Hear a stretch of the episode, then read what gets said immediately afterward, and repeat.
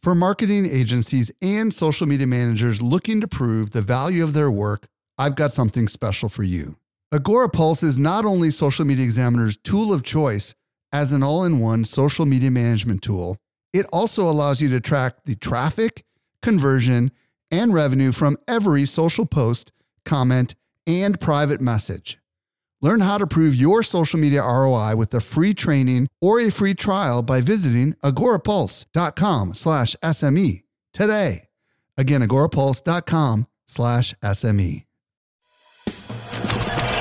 Welcome to the Social Media Marketing Talk Show, your guide to the ever-changing world of social media. Welcome to the Social Media Marketing Talk Show, a Social Media Examiner production. I'm Eric Fisher. My co-host today is Grace Duffy, and this is the show for marketers looking to stay on the leading edge of social media. We bring you expert opinions about the relevant social media news and how it impacts you. On today's show, we're going to explore upcoming changes to YouTube's public-facing subscriber counts and marketers' reactions to the Facebook ad manager issues that have been ongoing. And we're going to be joined by special guests, Owen Video and Gavin Bell. Alert, alert, the doors are closing. Check out the Social Media Marketing Society. If you have not joined us yet, you still have time. Go to socialmediasociety.info. The society provides you with confidence to be a great marketer. Succeed in whatever marketing job it is you have. You will have the companionship and ongoing support from thousands of your peers, support from pros, as well as the training that they provide. Again, check it out, Social Media Marketing Society at socialmediasociety.info. As a reminder, everything we talk about in this episode will be in the links that you will find in the show notes at socialmediaexaminer.com/news in the post that publishes on Saturday. All right, our first guest is Owen Video, a YouTube marketing consultant specializing in small business growth, and he is the founder of the Video Marketing School and the Video Sales Machine. It is Owen Video. Welcome back to the show. Yo, yo, yo. So glad to be here. And let me just say, I am a member of the Social Media Marketing Society, and I love that group. It is such a community. Great content is being shared there from the training, but also from the other members. And so just wanted to put my 2 cents in there. I really enjoy being a part of that organization. Well, awesome. Thank you for that, Owen. That's great to know. So YouTube, Grace, if you would be so kind as to give us a brief summary of the bare bones of this news, and then we will bring out more additional information as we go through the segment, because you're going to be like, wait, they did what? Well, what does this mean? And we'll be like, here's some more facts for that. So there you go. All right. I'm going to talk very slowly, but clearly. You don't have to do that. Okay. So YouTube is changing the way that subscriber counts are being displayed publicly. So they are doing, this is a change in the way the real-time subscription numbers are changing for creators with over 1,000 subscribers. This update is rolling out in August of this year. So that's 2019. This is YouTube issued this as an early heads up. They also noted that channels with fewer than 1,000 subscribers will still be shown the exact subscriber accounts. They will still have access to their accurate subscriber counts in the Creator Studio. So my question for you, Owen, is can anyone have a Creator Studio account, or is there a certain subscriber threshold before you can have access? So the Creator Studio is where you can manage your videos. It's where you can look at your analytics. It's where YouTube gives you the opportunity to look at your click-through rate. You can, change your thumbnail and do all that kind of stuff. So everybody that signs up to YouTube will get a Creator Studio. Right. Now, if you've had a YouTube channel for some time, but you're not really using it, you're probably still in the old Creator Studio. I've got multiple channels, stuff I've done for years, and I can log into my older channels and I'll see that I'm still in the older version. The new version, Creator Studio Beta, this is it's really exciting. So not everyone may have that by default, but in the left-hand side of your YouTube Creator Studio, you should have a link that says switch to Creator Studio Beta. So yes, everyone has a Creator Studio. Which version you have just depends on your channel and what you want to choose, what you want to be looking at. So you do have that option. Cool. Right, but either way, you all, whichever version you have, you still have access to your accurate subscriber count, right? Okay, cool. That's cool. Yeah. So Owen, thanks for clearing that up, because I didn't know that some people had access to beta and some didn't. So that's good to know. Yeah. I've been able to get into the beta on the Social Media Examiner account. So, you know, I just didn't give that much thought. So, but I think some people may not know that. So as far as this YouTube subscriber count being displayed, let's say accurately versus rounding. What are your initial thoughts before we get into some of the nitty gritty details? You know, I really feel like this is a PR move, that this is really more of a let's play nice with the culture move. Like everyone's doing this no likes, no popularity thing. So YouTube's kind of jumping on the bandwagon here. I have sort of these mixed feelings because I know as an influencer, I'm supposed to come on and say like, YouTube's great and YouTube's amazing. I feel like this is a really like a waste of time move, right? Because if you look at the details of it, it's basically this. If you have 1,135 subscribers, then your subscribers will display as 1.1K. Mm-hmm. Yeah. And YouTube wants these big humanitarian awards. Look at how we're celebrating the channel and blah, blah, blah, blah, blah. And yet at the same time, all of the benefits of YouTube come with what? Subscriber counts. So I get really frustrated with these social media platforms that are trying to do kind of like this social good, while like by saying, oh, we're not going to show our likes. We're not going to show our view counts. We're not going to show our followers. But then when you engage on the platform, all of their rules are based on, all of their advantages are based on likes and subscriber counts. So you know, I'm watching the videos on this yesterday, listening to all the commentary, and even the YouTube experts themselves are sort of rolling their eyes on this one. It just doesn't seem like a big deal. It seems more like YouTube saw what Instagram is doing and is like jumping on the bandwagon and wants some of the positive PR points, which I'm not here to insult, but I think from a creator perspective, from a business perspective, it's not really a great use of our time to worry about these types of things. You know, at the end of the day, your subscribers don't necessarily matter on YouTube for anything other than getting advanced YouTube features, right? The more subscribers you get, the more features they give to you. What, as creators, where we make our money is on view counts, is getting views, right? If you're a straight up creator getting paid on AdSense, then you want your view counts and your watch time to increase so that you get paid more AdSense money. Now, that's not really my game. I'm in the business game. And so my game is to get good view counts so I get the right customers hearing about the Video Marketing School, and then they can go and enroll. So I want more view counts so that I get a higher number of people going to my website. Again, subscribers don't matter in that game. What matters is how many people saw the video and were able to accomplish the business objective of that video. So, you know, we should all still be very, very focused on our total views and our watch time. All right. So this is a twofold question. Number one, do you feel like that creators out there basically, I mean, you said you've seen other YouTubers basically saying, like, do they feel like it just doesn't matter? It's not really going to affect them. That's part one. Part two is, do you think they'd still feel that way if this was YouTube messing with the view count instead of the subscriber count? Yeah, you know, great question. So number one is I don't hear a lot of our creator community up in arms about this. It's just kind of, I mean, at the end of the day, it's kind of like if you've got, you know, what was the example from the videos? Like 52,335,421 subscribers. It's going to display as 53M. Right? Like, devastating. Let's be honest. Like 99% of us all have channels under 5,000 subs. Now I don't. We don't either. Yeah. It's not necessarily affecting anyone's ego, because if you've got 5,200 subs, it's still displaying as 5.2K. 5.2, right? Yeah. When you get up into those higher numbers, it still takes a much higher amount of numbers or new subscribers to make that tick go one more, to go from 133K to 134K is a much bigger one number advancement, but it represents a whole lot more people 51 million to 52 million. Again, one more million subscribers. But in the end, you've already got 51 million. You kind of have the cloud already. And you're not getting that many views on your videos. You know, you're getting a small percentage of those subscribers actually watching your videos. And there's a lot of reasons for that. I mean, maybe, you know, it's very common on YouTube. Maybe you got half of your subscribers for doing a, you know, like a cover song.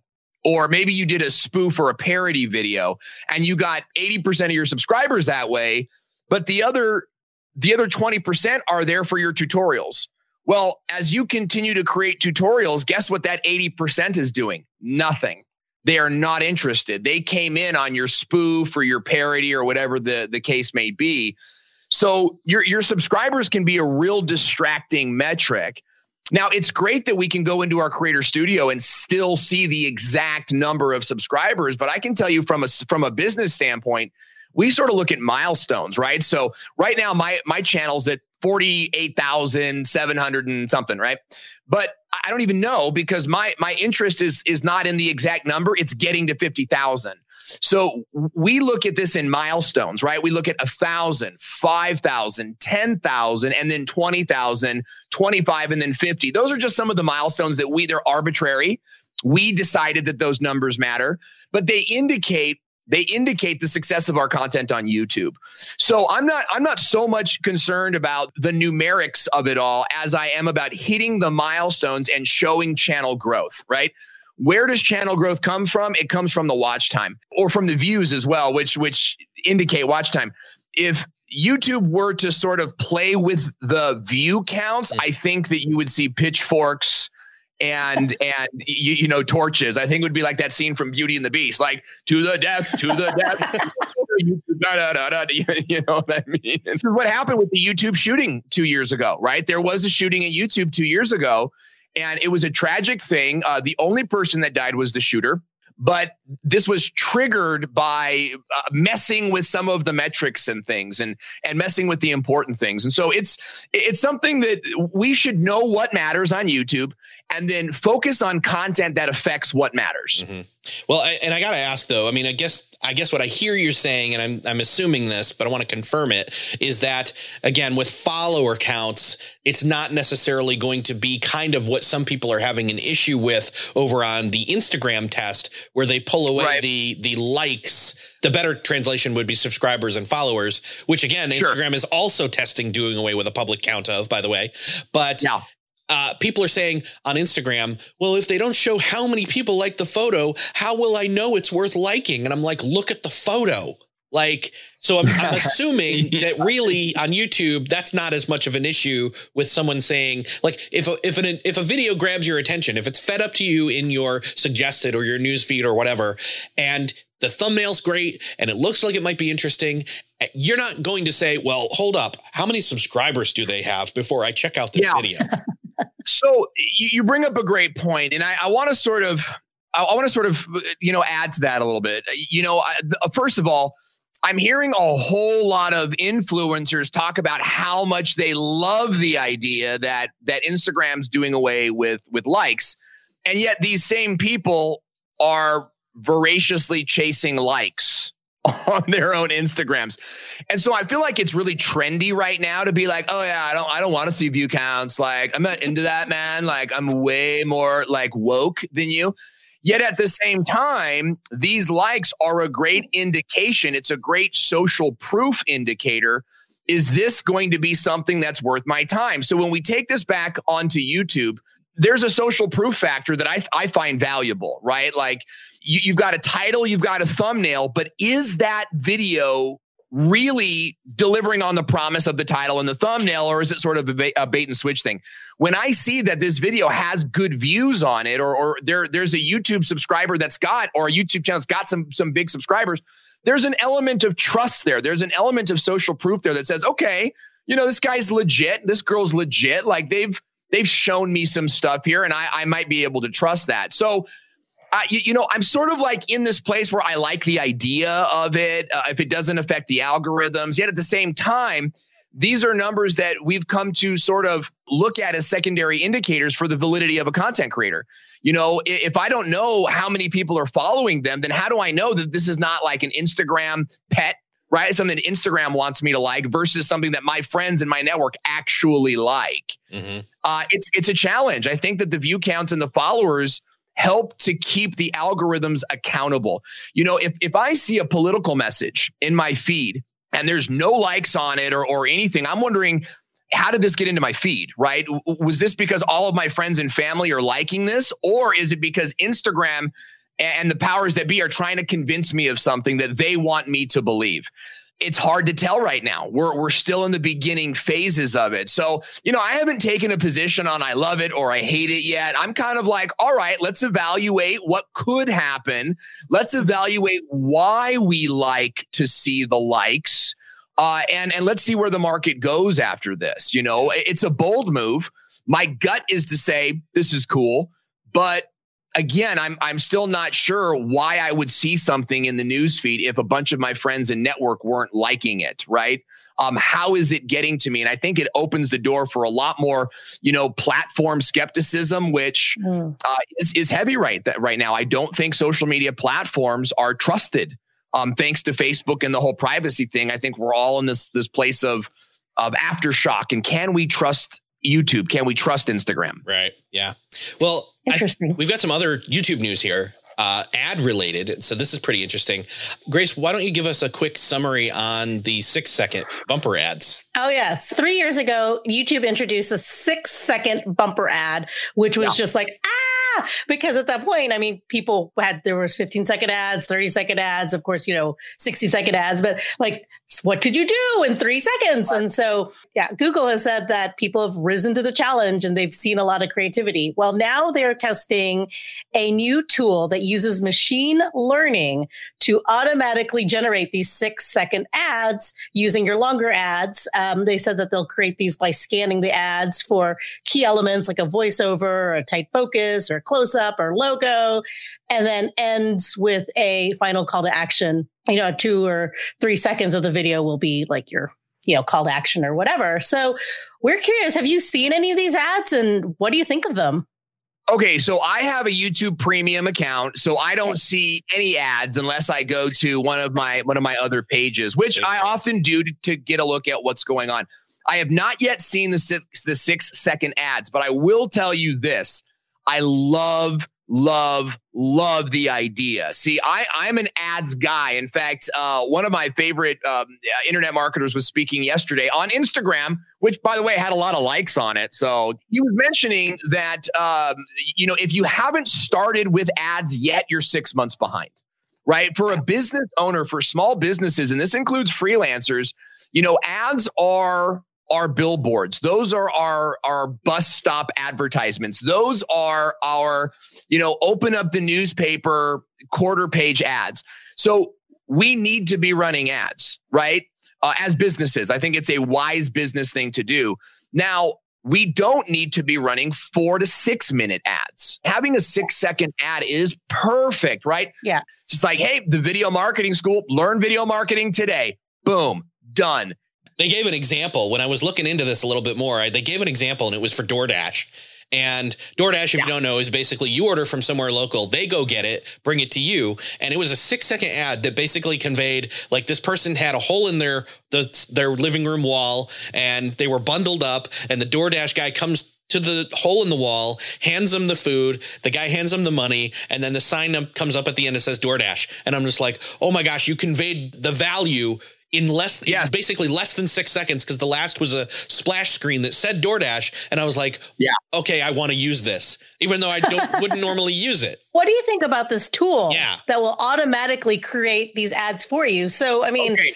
So I was watching the basketball game last night, Toronto and Milwaukee. Great game, by the way. And in the middle of this game was a commercial for beer. Okay. And in this beer commercial, they had a German lady saying how they're using artificial intelligence to detect more flavors to help them make more beer faster. So I love artificial intelligence. Okay, I'm just going to put that out there. That being said, I really love this idea of AI taking a bigger piece of content and finding the little chunks of it and putting that out there for someone to view. I think that this is an indicator of two big things. Number one, 2 years ago, in fact, I was on the show with you, Eric, talking about this. 2 years ago, YouTube introduced a program called YouTube Director. Yes. And in this program, YouTube would send a videographer over to your house to film a 30-second commercial. It was totally free. The only catch was that you had to run $349 in ad spend with the video they produced for you. Now, I had a director come to my house. She filmed all of my stuff. She made a great video, and I never heard from YouTube again. In fact, they canceled the program. So I believe that this is an indication. This AI is sort of like the next level, right? Like, that didn't work. Let's try this now, because YouTube wants more advertisers. With YouTube, the whole system has been very confusing, right? It's like, if a viewer watches your ad for 30 seconds, then you pay for the ad. If they skip after 5 seconds, you don't pay for the ad. If your ad is less than 30 seconds, but more than 5, it's like this whole thing. And advertisers, I think, like, I run a small bakery business. I'm going like, huh? Mm-hmm. So let us take care of it. You upload the video and we'll chop up a 6-second AI piece. The final thing is this. I think it's proving that click-through on YouTube ads is not really a thing. So why waste the viewer's time? I will say this. Right. They are all about putting you in a position to sit down and watch video. And if you've got some real estate agent or bug company screaming at you for 2 minutes before you can watch your video, because, I mean, if you think about it, look, a lot of people are beaming to their TV, which means to skip the ad, I've got to get up and get the remote. And it's like, I forgot about this. So I think that we're seeing that YouTube ads may not be the best place for click-through, but a good place for brand recognition, right? And getting your name out there. So I envision, local companies running 6-second ads on YouTube that are like, get your house fumigated before spring. Call today for a $50 discount. Done. And that's going to cost you pennies. It's going to cost you pennies. Now, you couple that with an effective Facebook strategy that says, hey, you may have seen our ads on YouTube. Get your $50 off today. Click here. Now you've got sort of this two-step ad program that completely blankets your local market, your marketplace, with your message, right? At pennies to the dollar of what normal ads would cost. And you may see a huge spike in your QuickBooks at the end of the month. Yeah. So I think that YouTube is telling us a lot by saying 6 seconds, let us do it for you and just enjoy the process is that's a big indicator, and we should be paying attention to that. Absolutely. I also want to note that this tool is currently in the alpha test phase, and they will be beta testing it soon. But this was something that they had announced through TechCrunch and through some other publications. No gamma testing or epsilon. No. And then the omega test, Anyways. I was going to say, I think it's really funny. We started off this. Those of you that joined us on the Crowdcast early, this is some of the magical moments that you get to catch. We were singing and reminiscing about 80s commercials and missing 80s commercials. And now we're like shorter, faster, quicker ads. Yeah, but you can still get in that hook with it. So yeah, look, check it out. Hey, everybody, join the Video Marketing School today and learn video marketing. Simply say, Alexa, go to thevideomarketingschool.com. Right? Now I'm turning my Alexa down right now because she's going to go off. 6-second ads can be very effective if you do them properly. Yeah. So there's another version of ads that's coming out called image only ads. And I find might be a little bit tricky because I'm wondering, when so much attention from people who are making YouTube videos on the platform so much attention is given to getting the right thumbnail. Right. Then why allow an image only ad in the middle of the home feed? And do we think this is going to work? Is this going to diminish the platform? This is, I think, part of the whole making ads more accessible to everyone, right? YouTube's ad system is complicated. You can't go onto YouTube and boost an ad. You have to go to YouTube and upload the video. And then you have to go into a whole separate system called AdSense to construct and boost the ad. So once you're in AdSense now, for how many of you have MCC accounts from like 10 years ago, right? So like I've got this MCC account from 10 years ago. I'm not even sure how to access it anymore because that system has changed platforms so many times. It's complicated. And I think what YouTube is saying is we're going to make it easier for you to advertise on this platform. Something Google is not known for, right? Or Alphabet, however YouTube is owned by Google. So Google has never really been known for making it easy for you. Definitely being effective for you, but never really something that's been easy for you. I mean, their keyword planner tool, I mean, the link to that changes every year. So I think what YouTube is saying we want to compete. We want to be in this space for real. And we're not going to just sit idly by while Facebook dominates the ad ecosystem.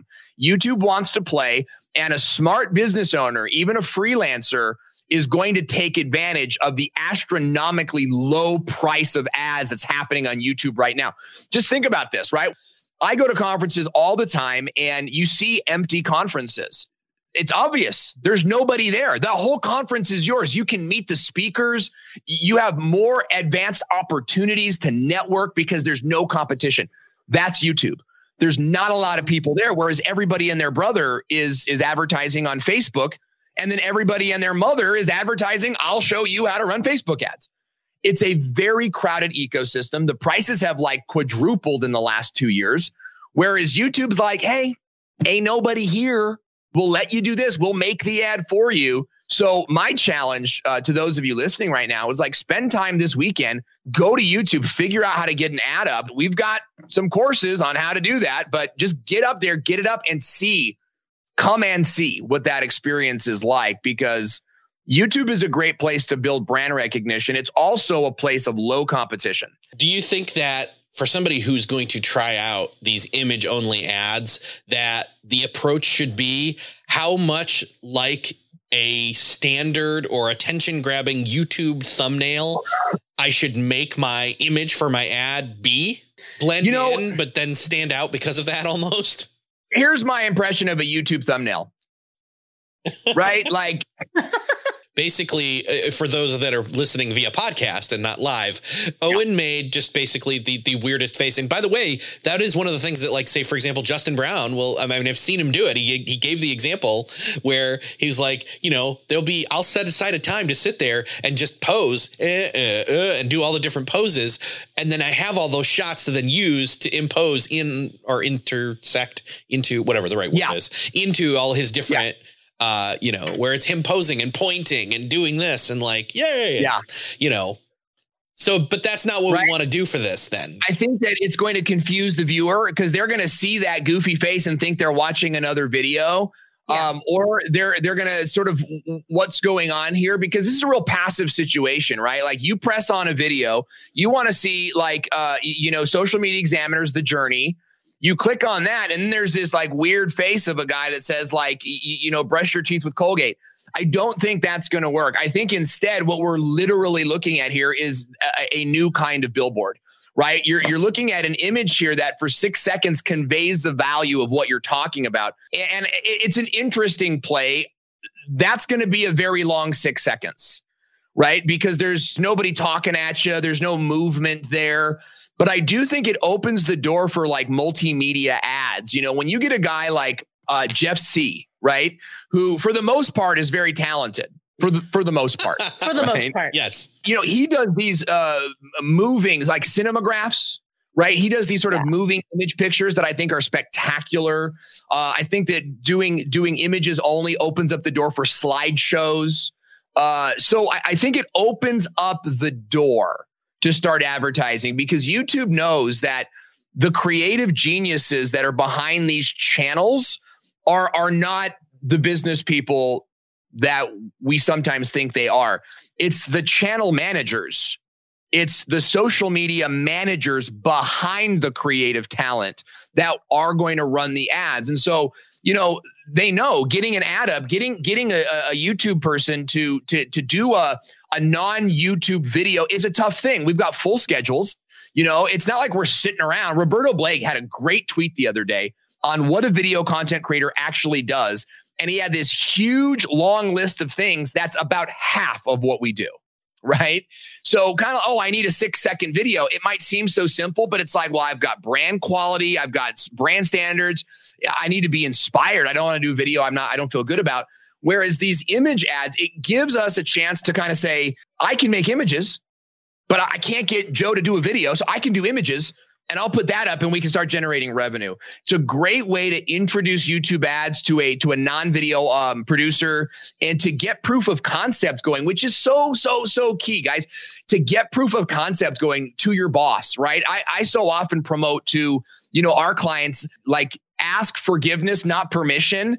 Your boss doesn't know anything about YouTube. He's looking at QuickBooks and he's looking at his ROI and stuff. He doesn't know anything about YouTube. He probably doesn't know much about Facebook. And so the answer is often going to be no, right? You can go back to the reptilian brain, the lizard brain. We see things we're not aware of. We're not like familiar with them. Our immediate thing is, whoa, let me investigate this. That's what your bosses are doing. You've got to be in a place where you're not saying to your boss, hey, can we do YouTube? You're going to say, guess what? We did YouTube and look at the numbers we got. Yep. Speaking the language your boss speaks at this point. So I think that introducing these non-video ads is a great, great way to make YouTube more mainstream, which is what I want to see. I would have to imagine that, again, people who are part of YouTube Premium will probably not end up seeing these anyway as newsfeed placement ads. So anyway, I don't want to go down that road. We got to wrap up your segment and move on because Gavin's got some great stuff. But Owen, great talking to you. Great thoughts as usual. We'll see you next time soon. And yeah, thanks for having me, guys. Really appreciate it. Owen, have you tried YouTube ads? What are your concerns? What are your thoughts about YouTube ads? Would love to hear your comments in the comment area, and just stay in touch because it's a big conversation and YouTube is here to play. They don't just want to be a cool thing for millennials. They want to dominate your television. So let's have that conversation. Thanks guys for having me. Yeah. Bye, Owen. Thank you so much. All right.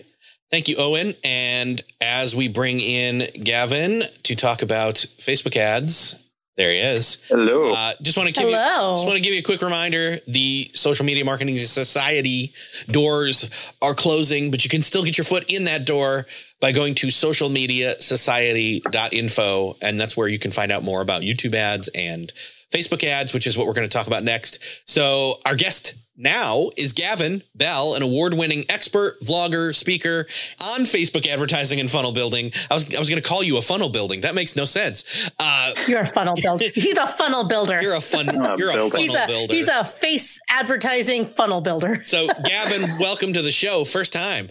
Thank you for having me. It's a pleasure to be here. So long story short, Facebook, right before Black Friday last year, had an outage. Its longest outage ever so far, which was about 4 hours. And there's an article, and we're going to kind of quote from this article a bit because it's something that we've seen a lot of experience kind of being echoed in private messages, but not collectively, kind of intermittently, ones and twos, all these different messages about Facebook Ads Manager not working or in various ways, whether it's can't run things or inconsistency of what they're seeing, different things like that.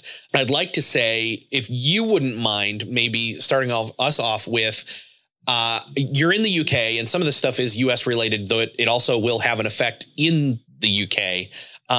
Tell us a story, Gavin. What's your experience been like? Yeah, so it's kind of funny to me because I've been running ads for years on Facebook now, and it's kind of got to the point where I don't actually see them as problems anymore because I'm just so used to the platform being one big problem, things happening over and over again. So it was only when we started talking about this show and the show notes that I was like, God, there actually is a lot of problems with Facebook. And the most recent one for us is we run the ads for a festival company over here in the UK. So they run food festivals all around the UK. There's about 8 in a year. And one of the biggest ones is down in London. We normally run the campaigns over 6 weeks, and we're now into the final week. So the festival is actually this weekend. And I got logged into Ads Manager Monday morning and realized that all the ads we're not delivering. I had an email from the client that was like, our ad numbers are slightly down from last year. And I go, right, okay, let's take a look. And I realized that Facebook had disapproved every single ad in that campaign. Now there's probably, I don't know, 30 running ads at that time. So I go, right, okay, let's go see what we can do with Facebook. So Facebook reached out to them, get the kind of usual, not so supportive support from them, but they managed to put the ads live. And I got way too many emails from them. I think I got 80 emails saying that all the ads had been approved. So send the email to the client, happy days, ads are back approved, we're back in business, let's run them again and we'll increase the budget a little bit to make up for that lost time. Log in again, maybe that afternoon, so 3-4 hours later, all the ads have been disapproved again. So we had to go through the exact same process all over again. Again, the client's going, well, we're kind of down on numbers from a sales point of view. So what's going on here? And me as the media buyer is having to try and explain to the client, as I've done many, many times, that this is out of my hands. This is a Facebook problem. As much as I'd love it to be my problem, sometimes it's Facebook's problem. And trying to get that across to the client can always be tricky, but it's something that I've become pretty good at over the last few months, especially. So we apologize for unearthing all these feelings for you. I didn't mean this would be triggery for you. Well, Gavin, I can tell you publicly here, you're not alone. We have got a lot of private messages that have been similar to this, where they would get a stream of things approved and then go back later and they were then unapproved and so on, and the round and round, and then even the quote unsupportive support. And that's essentially what has come about in this article that TechCrunch is doing. Or I don't think it's TechCrunch, is it? It's Marketing Land. No, it's Marketing Land. Yeah, and it's a pretty in-depth article. It takes another advertiser, another marketing company, like you do in the UK, but here in the US. And it just goes step by step through everything they've gone through and trying to get this meeting with Facebook and all this stuff. So yeah, it's fairly in depth. So we'll have that link to you in the article that's publishing on Saturday after the show. So if you want to check that out, but we do have some quotes from there. So it says ad performance has been inconsistent, especially with wild swings for smaller advertisers, such as those spending less than, here in the US, it's 15,000 or less per month. It sounds like you've been seeing the same inconsistencies in your business, and I know other agencies have. Yeah, 100%. I think one of the people that was quoted in that article is David, who I know. Well, I must say, I think from my experience, there's a little bit more problems for US advertisers than I'm experiencing here in the UK. And I don't know whether that is because the problems seem to arise when new features are being rolled out. The number of problems that I've come across that are just small little things, but can actually have a large impact if they go unnoticed in a campaign, such as a tiny little thing that really bothers me is sometimes when I'm writing the ad copy for a campaign, I'll maybe copy and paste a date, for example, into the ad copy. Facebook will then just go and remove it, and it will just remove that copy and paste. And if I don't notice that, and then put the ads live, and it's maybe for a seminar, for example, but there's no date or time on the ad, then that's going to have a massive impact on that campaign. Absolutely. So there's little things like that. Just before I came on here, I went on to one of the Facebook groups that I'm part of, Facebook ad buyers, and literally just typed in the keyword issues. And in the last week alone, there's been a ton of different posts of people having issues. One of them is somebody was running a campaign optimizing for purchases, and they noticed that their click-through rate had doubled, but their purchases hadn't gone down. So they went and checked all the ad sets and realized that Facebook had removed the optimization for purchase. And so Facebook was just sending a ton of traffic to the website, but not traffic that was optimized for purchases. Now, if you're spending 500, 1,000, whatever it is a day, and you go, and that a little thing like that goes unnoticed, that's a lot of money. Yeah. Wow. We have Allie Kelly here in the comments. She's she heads our Social Media Marketing Society, and she just laughed and goes like, issues. We know, right, Allie? So every day we get comments like this too. So absolutely. Yeah. So do you think that Facebook has any incentive to change at this point? I mean, they're kind of the biggest player. I mean, let's just be honest. They're the biggest player. They're the biggest player in town. And a lot of the issues that were highlighted in this article in Marketing Land, where they look at tech issues, and it was also customer service problems. But does Facebook have any incentive to change? You know, it's such a good question. And I think Facebook have been that top dog for many years now, and they haven't really had an incentive to change. But I feel like it reaches a point where people don't take it anymore. Mm-hmm. But it kind of goes back to what Owen said in that, well, from my point of view, advertisers are going to go where the attention is. Advertisers are going to go where they get the best results. And Facebook, for me and for many others, is still that place. It's still where the attention is. It still is where the return on investment for most people are. My mum always says to me, Gav, what happens if Facebook breaks? Or what happens if Facebook disappears? Like, what are you going to do? And I'm like, well, as an advertiser, it's my job to go where the attention and the best results are for our clients. And Facebook is that place right now. And when I talk about Facebook, I also mean Instagram, because it's the same thing. Yeah. But there's going to reach a point where that doesn't cut it anymore. Mm-hmm. And as Owen was alluding to, if we look at YouTube ads, I mean, I don't have a huge experience in YouTube ads, although we have just started running our own. If YouTube ads becomes that place where that's where the attention is, it becomes a cheaper place to advertise, and you're still getting the return on investment, people are just going to go there. I mean, I've even tried running ads on Quora and all these other platforms to test whether we can get that return investment that we get on Facebook right now. And so for the last few years, I don't think they've had an incentive to change, but there reaches a point where that just can't get away with that anymore. And they're going to have to adapt in order to keep people on the platform. But at the same time, it seems to be the more features that they bring out and when they change things, that's when there seems to be the biggest problems.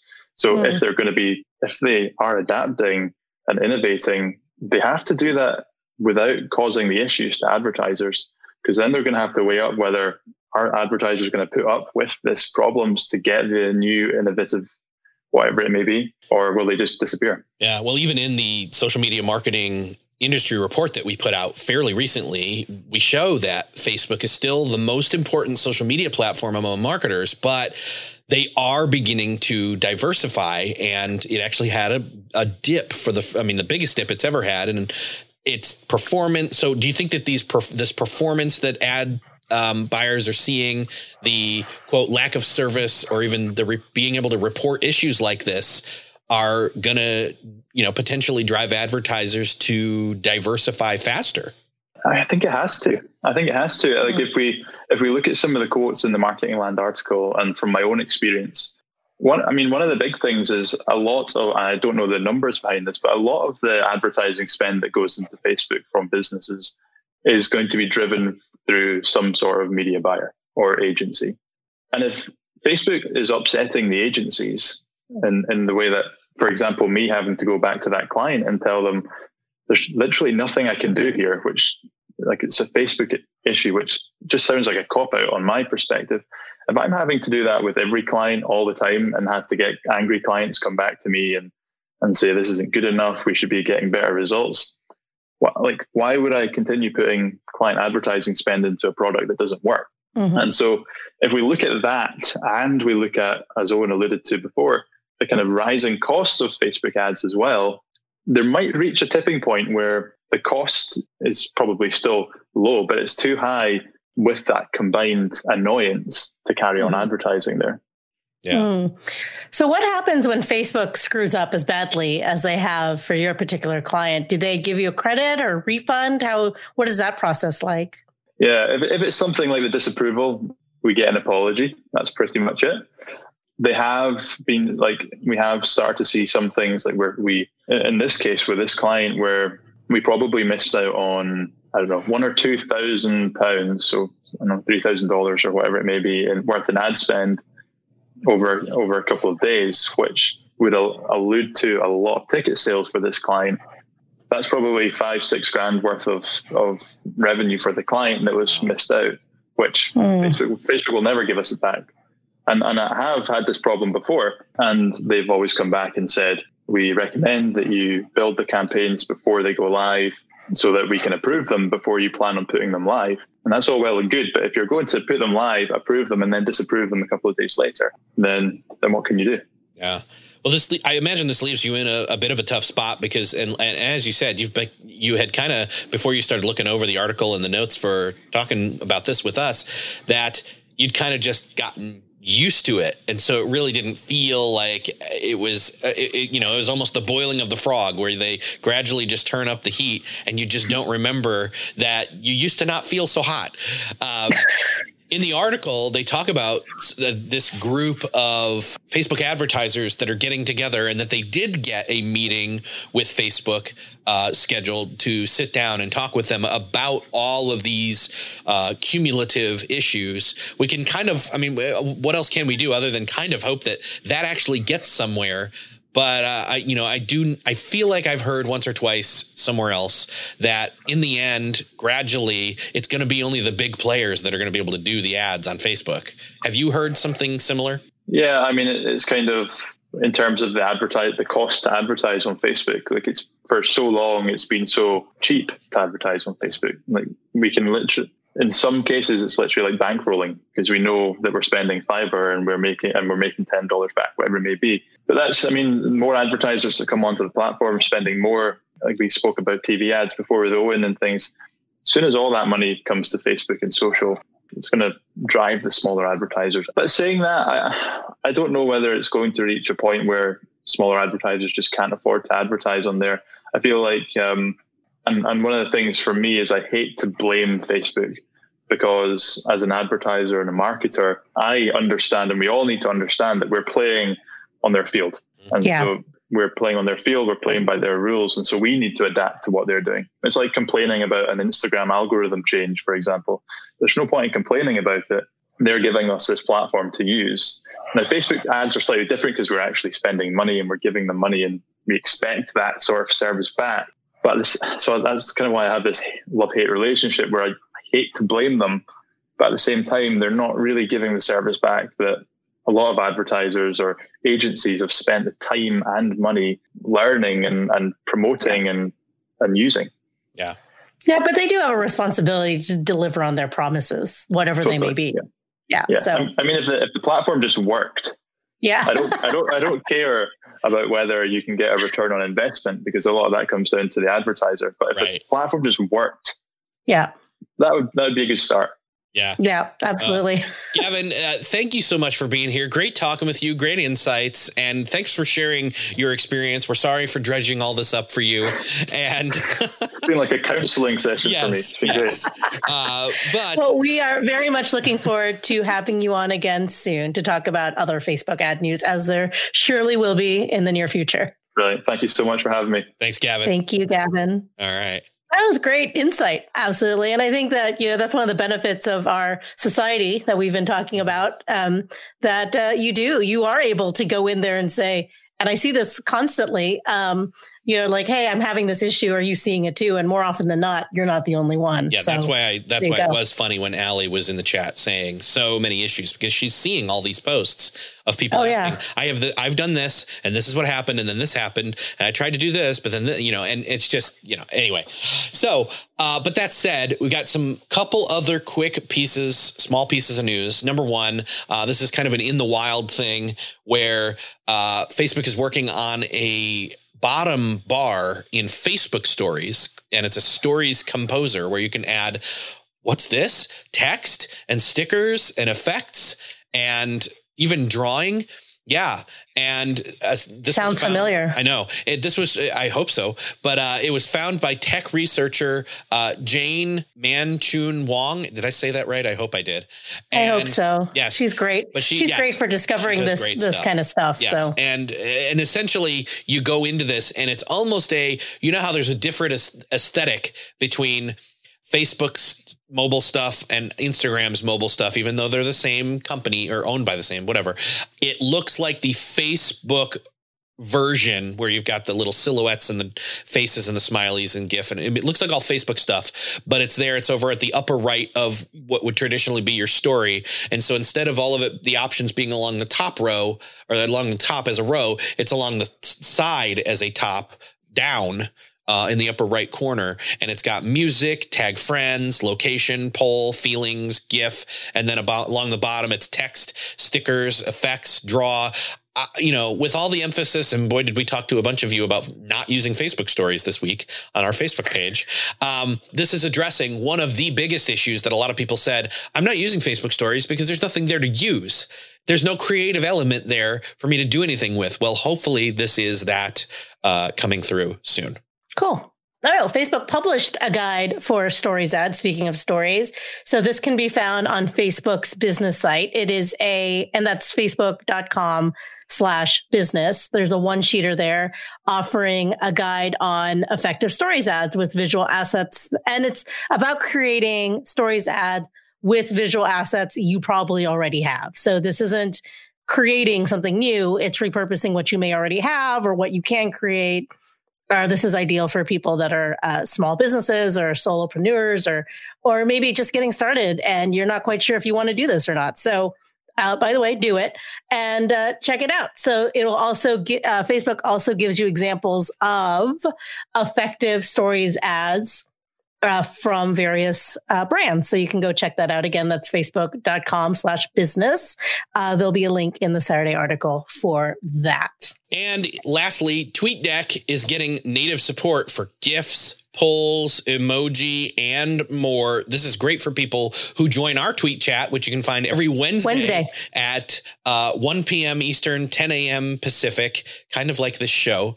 And ultimately, what TweetDeck does is makes it so you can have all those different columns. TweetDeck was bought by Twitter a long time ago, kind of left out to dry for a long time. Then they started revisiting it. TweetDeck is a favorite of, for example, Jen Cole, who helps run our tweet chat, hashtag SME chat. And the problem with using TweetDeck up till this point was one of the great things about using tweet chats or tweet decks for tweet chats is that it's got all your categories and your mentions and your hashtag stream and all that kind of stuff, but it couldn't do any of the fun stuff like GIFs or emojis and things. And they're adding that in. And because the other week when I was in the tweet chat, I was like, I had my phone to be able to do all the fun stuff. Yeah. And the tweet chat, tweet deck was up to do all the like text replies and things to the answers. But having those put together all on the desktop, beautiful. I love this. Thank you, TweetDeck, for coming out with this. Thank you, Twitter, for updating TweetDeck with this. So I was about to mention when Eric and I were both guests, I think it was last week. I don't know, all the weeks ago. Anyway, so we were guests and I was having to switch back to Twitter on my phone to respond with GIFs because GIFs are my ultimate love language. So tweet chat users rejoice. TweetDeck is a great tool now made much better for tweet chats. And again, join us Wednesdays at 1 p.m. Eastern, 10 a.m. Pacific, hashtag SME chat. And with that, that's our show. And so for all the details, links, notes, everything we discussed in today's episode of the Social Media Marketing Talk Show, you'll find in the recap. It's on Saturdays at Social Media Examiner, which you can find at socialmediaexaminer.com/news. You can find the audio podcast of this show on iTunes, Google Play, and Stitcher. New episodes drop every Monday. Just search for Social Media Marketing Talk Show. Don't forget the Social Media Marketing Society doors are closing. Creak. The door is shutting. Go to socialmediasociety.info to get in before we shut the door. Hopefully not on you. And special thanks to Grace Duffy for being a great show producer and great co-host. Thank you, Eric, for being a great host, and for Jeff C for handling all of our simulcast. He is the myth, the man, the magic, except he's real. And then, thank you to Owen Video and to Gavin Bell for being excellent guests. It was a really fun show. Yes. So our next show, you can get it on your calendar by going to socialmediaexaminer.com/live show. It's next week, Friday, May 31st, 2019, 10 a.m. Pacific, 1 p.m. Eastern. And until then, have a great week. Thank you, everyone. Bye. Bye. The Social Media Marketing Talk Show is a Social Media Examiner production. For more social media insight, visit socialmediaexaminer.com. If you're like so many fellow marketers and creators and entrepreneurs, you're probably wondering, how do I put AI to work? Well, be sure to listen to the AI Explored podcast, a new show from Social Media Examiner, hosted by yours truly, Michael Stelzner. Again, check out the AI Explored podcast.